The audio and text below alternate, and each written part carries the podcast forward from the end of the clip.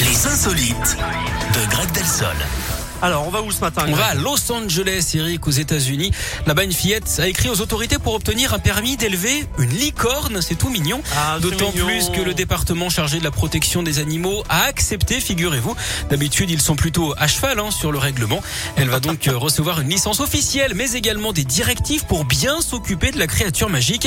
Notamment, je cite, polir la corne de la licorne tous les mois avec un chiffon doux, la traiter avec de la pastèque au moins une fois par semaine et lui donner un accès régulier à la lumière du soleil, aux rayons de lune et aux arcs-en-ciel. Attention également aux étincelles et paillettes hein, qui doivent être non toxiques et biodégradables pour garantir la bonne santé de la licorne. En attendant une vraie, la fillette va en recevoir une en peluche.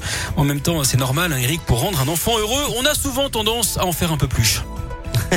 Merci beaucoup, Greg, c'est Choubidou. Oui, c'est Bon. mignon. Alors, ben, préparez-vous, j'ai préparé l'huile.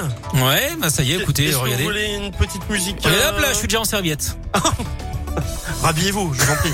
Enfin, bah non, un peu- enfin. Un peu, un peu de décence. Imaginez si le patron rentre dans le studio. Vous allez mettre plein d'huile sur le t-shirt, sinon ce sera Qu'est-ce dommage. que je lui dis je, lui, je lui explique comment que vous êtes nu dans le Que studio. vous êtes enfin- participez au bien-être de Bon, l'équipe, tout euh, simplement. Allez, rhabillez-vous, ça me gêne beaucoup. Euh, D'ailleurs, euh, félicitations. Mon Dieu, qu'on est bête. Rosalia arrive dans un instant. Il y a Marc Lavoine euh, également. Et juste avant, plein